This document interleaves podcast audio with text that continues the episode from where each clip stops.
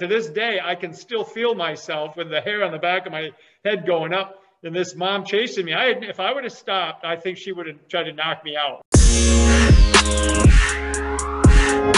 Welcome to the Talking Shop podcast, where I'm here to share stories, lessons, and experiences in sports performance and professional development. I'm your host, Matt Thomas, and today I'm joined by the legend Lee Taft. How are you doing today?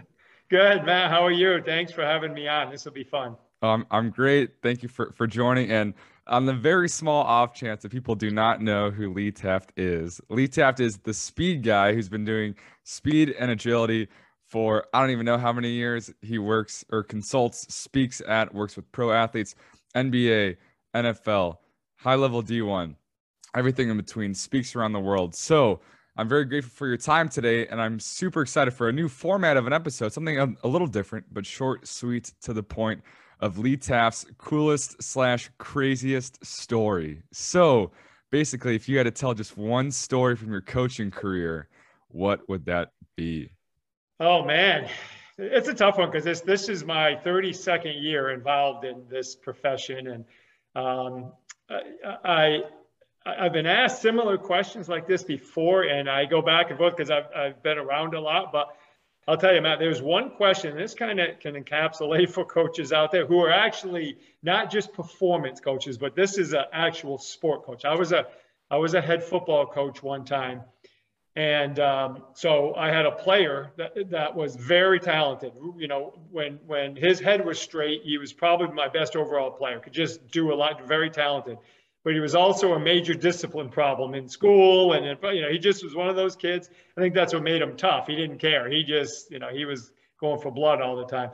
So I had to discipline him one time. He misbehaved in school and I had to discipline him. Well, his mom didn't like it. So we're in the middle of practice. And all of a sudden, I see his mom walking down. We, we, our football field is kind of down this little hill, and you she comes walking down at a pretty good pace. And I'm sitting there thinking to myself, okay, this might not go well. Uh oh. And so next thing you know, she just kept walking right onto the field, just kept coming, kept, hadn't said a word yet. I'm just looking at the corner of my eye and I'm seeing her coming out there. She has this paper in her hand and she's marching and coming right at me. And next thing you know, everybody kind of sees her and the players look and the coaches. One of my brothers was one of my assistants, and everybody's kind of looking, and she's coming right at me. So I start backing up a little bit because I'm thinking oh, she's not going to stop. Oh, yeah. I'm not duck. putting my hands. Yeah, I'm not putting my hands. So I start backing up, and she just keeps coming at me, and she hadn't said anything yet. And I'm like, you know, her name. I said, "Can I help you?" And and she just keeps coming at me. So I kind of walk around the team. I literally walked around the team, and she's following me, Matt, around the team, oh, and man. even my my assistant coaches are like, you know, can we help you, Mrs. So and so? And and nothing. And so I I just kind of kept working. I said, look, it would just stop. What, what's going on? What's your? She would not stop coming at me. So Matt, I walked up the hill. She kept following me, and I told my staff, just keep going, keep practice going. She followed me. I went to the school. I walked through the hallway, and she kept coming. I went into the principal's office. I probably had about a 15 second lead. And I said, listen, this mom's coming after me. I don't know what it is. She hasn't stopped chasing me for the last two minutes. And so she comes in to the office. I go around his desk behind him, and he says to her, Look, please have a seat. So she sits down. I go around, I go right back out the door, go right back to practice, and he ended up dealing with her. But I have never, I've had oh obviously oh running, with, running with parents, but I've always remember that to this day, I can still feel myself with the hair on the back of my head going up and this mom chasing me. I had, if I would have stopped, I think she would have tried to knock me out right there. I don't know. Oh my gosh. Because she never stopped coming at me.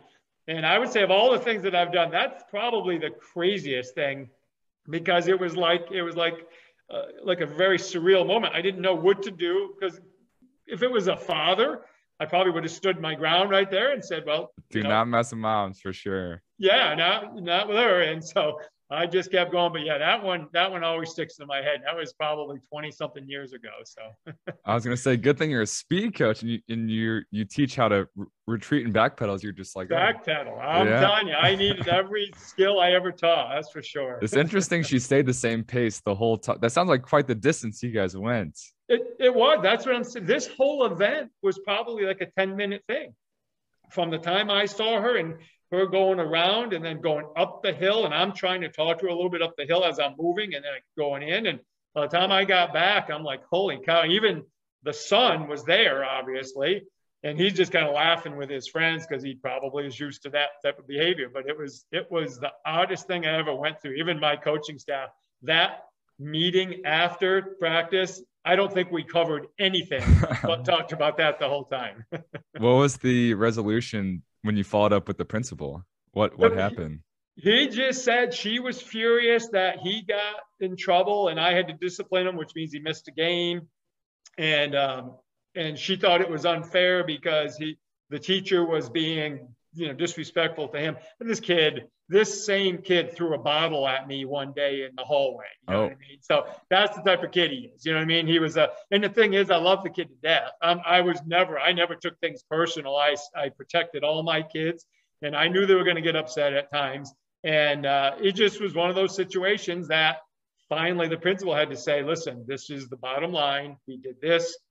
If, if Coach Taft didn't discipline him, we were disciplining him anyway. So it ended up being, uh, yeah, sat out. And then finally that was it. And, and, and the funny thing is after that, I can remember when uh, this boy um, graduated and all, I mean, the mom gave me a hug and thank you for all you did and all this and that. So that's why sometimes you never get too high, never get too low. Yeah. Do you remember the extent of the conversation whenever you first had to kind of chat and discipline with him? Was he receptive? Did he not really um, accept it or kind of, do you remember that yeah. convo?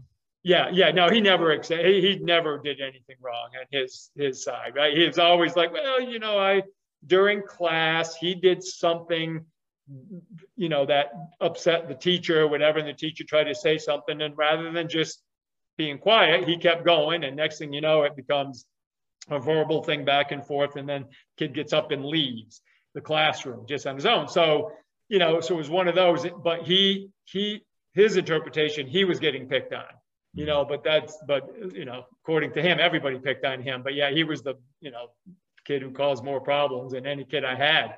But uh, and the thing is, he wasn't really like a bad kid. He just had no he had no governor. Like he had no way to control his emotions once he lost it.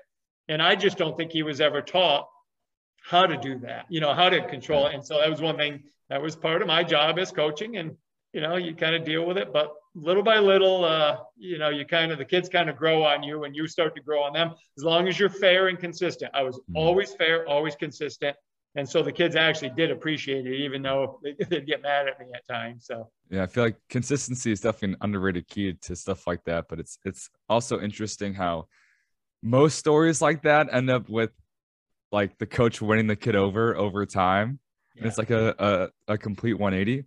But I guess kind of last thing on on this topic, knowing that you've been in coaching over 30 years, whether it was one-on-one consulting or with team stuff what is what is the key i guess you kind of chatted on a few but the key or the art of that like stern convo from all of your experiences?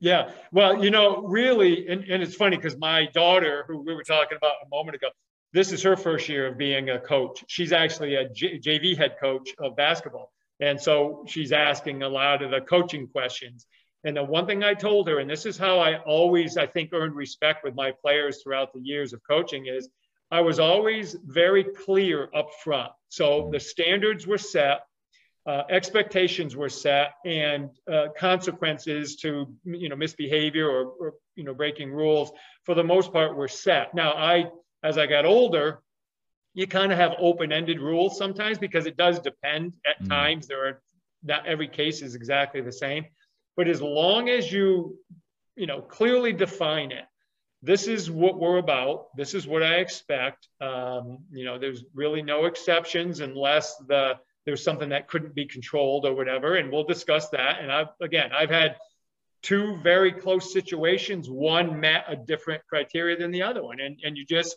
and I explained to the players, I'm like, this is the way it is. I'm sorry, and if they agree, great. If they disagree, you just got to teach them like that's now you're learning what it's like to be an adult because mm. you're going to make decisions when you're kids or if you become a coach or a teacher or a leader of anybody they're not going to agree so as long as you set the foundation those conversations are much easier because I can say to you, Matt, if you played for me, I say, Matt, do you remember the rule? We talked about this. This is the thing, and you even signed the sheet, and your mom and dad or your, you know, your your guardian signed the sheet. This is what we're talking about right here.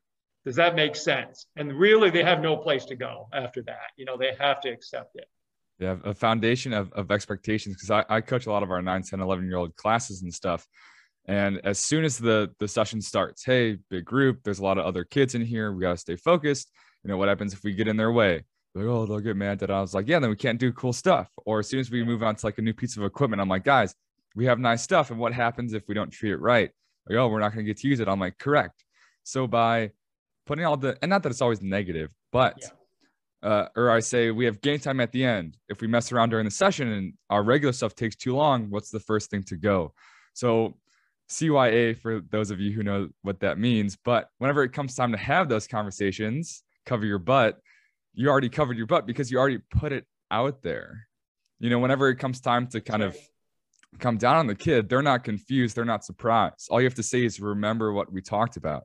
And then if they don't, be like, well, I guess you weren't listening then. So I think exactly. setting a foundation of expectations, being very clear, consistent, all those things is a is a good recipe for success. So Lee Taft, thank you very much for taking the time today. I'm rolling out the red carpet. You can shamelessly plug, keyword on shameless, plug whatever you got to plug. Where can the listeners get more of you? I uh, appreciate it, Matt. Um, yeah, they just go to leetaft.com. They can find out all the stuff we got going on. And if they happen to enjoy basketball, we got a new program at basketballspeedspecialist.com, which is pretty cool. Getting a lot of great uh, feedback from that. So, yeah. Uh, and I'm out there on, on social media at Lee. You can pretty much find me. So, yeah, no, I appreciate that. All right. Thank you very much. And I'm looking forward to chatting next. Thanks, Matt.